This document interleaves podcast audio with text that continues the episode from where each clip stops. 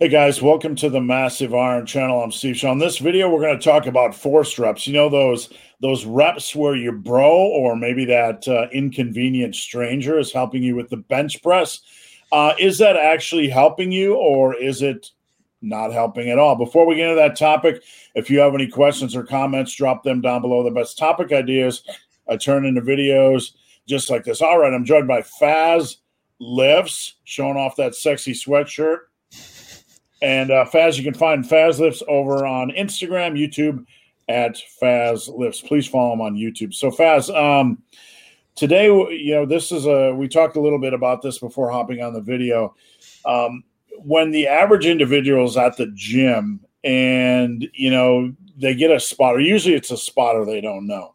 But even if it's a spotter they do know, it's kind of like a bro bonding thing where you're at that last rep. You're going to help each other. We're in the we're in the trenches. We're going to war. We're going to help you with forced reps, and we're really going to get a lot of uh, a lot out of this. So um, I, I, just want to toss it your way, uh, Faz, and say, uh, you know, what are your general thoughts? Is there value in this? So yeah, I think you know you've got that, that, like Steve said, this sort of bonding moment. But there's also this golden unwritten rule that you're always going to tell the spotter, uh, you're always going to tell the guy lifting that he did it all by himself. Right, it right. was all him, even though you you know because you were touching the bar. Yeah, all you, bro. And, yeah, all you, bro. You know because you were touching the bar, and he knows because he could see you touching the bar. But it's sort of that unwritten, unspoken about rule that we both say it was all you and we acknowledge it was indeed all us, uh, which is a lie. so my, my general thoughts are um, just from that initial starting point, we can see some holes in um, in the technique. Yeah. So um, you know, we talk about value, and uh, we we made a few points before we um, before we hopped on the video you know the, the biggest point is you know how do you know if you're progressing? How do you know uh you know if if you're actually moving forward? Yeah. So just to throw some numbers at you guys just so you can relate to this a little bit better. Let's say and i'll talk in pounds let's say you're on the bench press right? And you've been hitting roughly i don't know 200 pounds on the bench for your sets you know whatever you're doing now you are painstakingly close to getting that 220, that magic two plates per side, right? And so you decide rather than take the sensible route and progress through in five pound increments, you're just going to go for it. And you'll say, hey, spotter, you come over here. You point to the big guy, unsuspecting big guy in the gym, just in there trying to do his curls. Say, hey, dude, bro, spot me for this.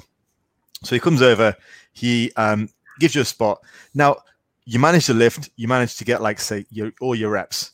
My question is how do we know how much that spotter actually helped? So you've gone from 200 the last week to now 220 on the bar.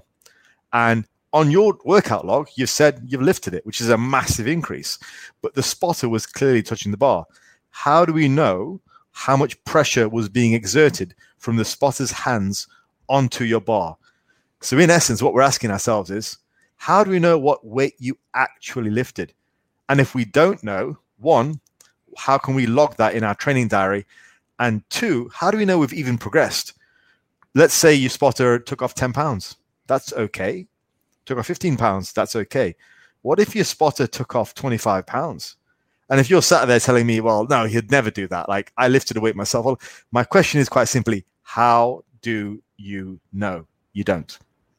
Right. I mean, when it comes to lifting, um, you know, all the WWE shenanigans aside that can you know, take place when two guys are, you know, training together in the gym.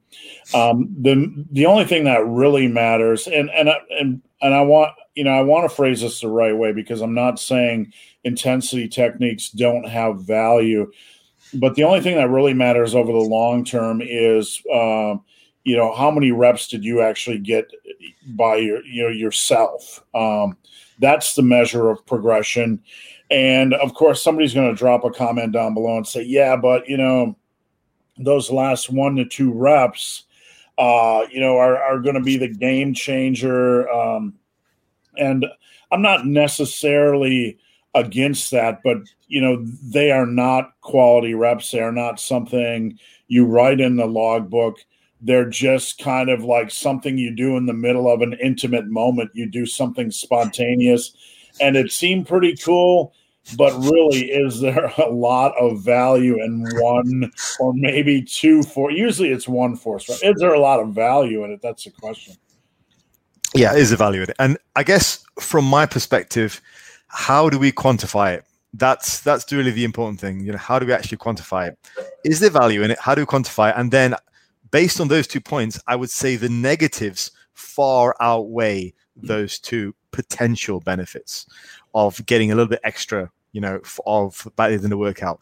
The negatives far outweigh that, and and we'll we've you know we've been talking about the negatives so far. How do you quantify it? Um, how much is actually being lifted? And then I think there's some others as well in terms of perhaps safety of of the movement. Right. So, what are your thoughts on safety? I mean, you know, look, let, there's a difference. Both of us have spent time in the powerlifting world, and there's a huge difference between, um, like, in the powerlifting world, the guys that are around you generally are, you know, like commandos. They're like special forces. They know form, they mm-hmm. know spotting, and then you have the bro who might put one finger on one side or you know what you know what are the potential safety issues with somebody that really isn't um how would you say fully equipped to be doing what they're doing? Yeah yeah. I'd say um the two angles that i want to approach this but firstly i would say there's the overconfidence which matches into what you're saying. Um, overconfidence without the precision of a powerlifter, of a, of a well seasoned powerlifter.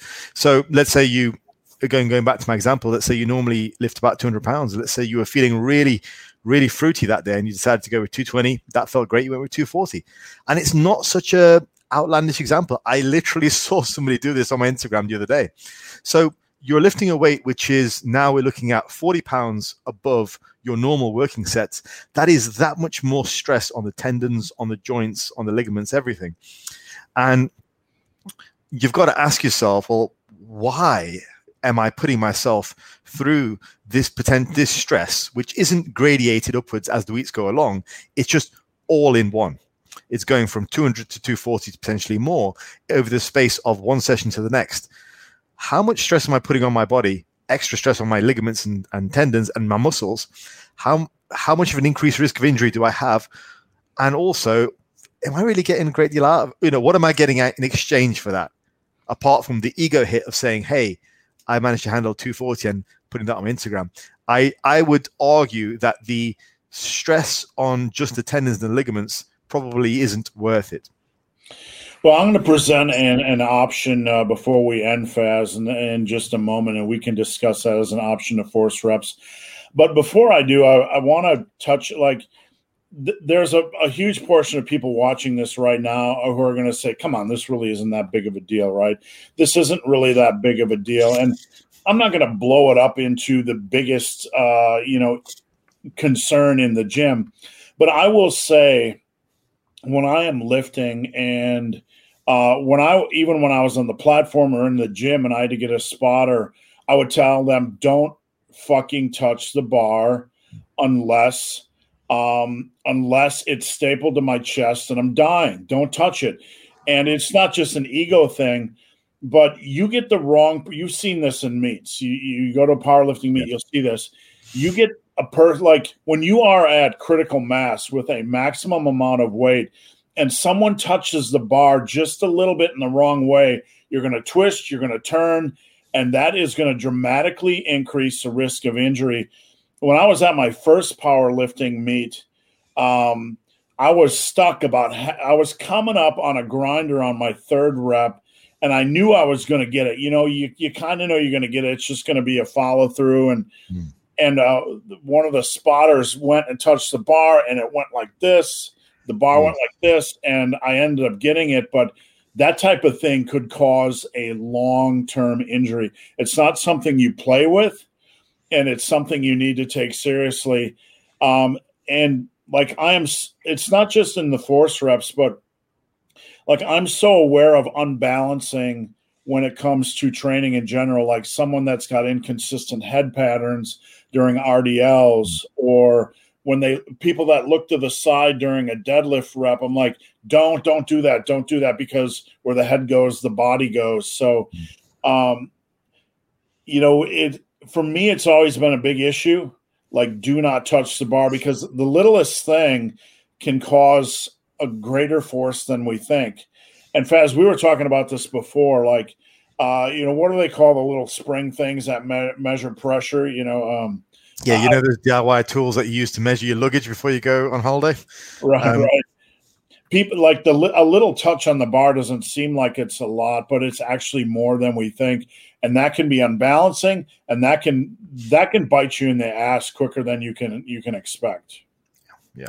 I mean, just to give you one more example of that from the powerlifting world, an old friend of mine who I started powerlifting with, he was doing a meet um, and he was doing the bench press. I think he had something like it was an equipped bench meet and he had something like 500 pounds on the bar. So it was, it was serious weight.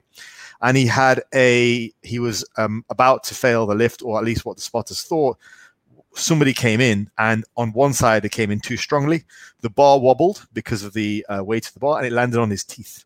And right. he still he's still got some pretty messed up teeth. So, I mean, obviously that's an extreme example, but what we're saying is a spotter introduces a fairly random element into what should be a stable act which you've performed thousands of times at this point a spotter is has not been there every single rep since you've started you should have a grooved in lift a spotter coming in is a random force which could produce a very random result which may result in injury. Yeah, and you know, the, we're talking long run here. I mean, I've been training um, 35 years, and I've only had one major injury, and that was doing a squat where the ground was uneven, and I twisted and tore a hamstring. Um, but you know, I play it safe. I, you know, one thing I, I teach people is to practice safe sets.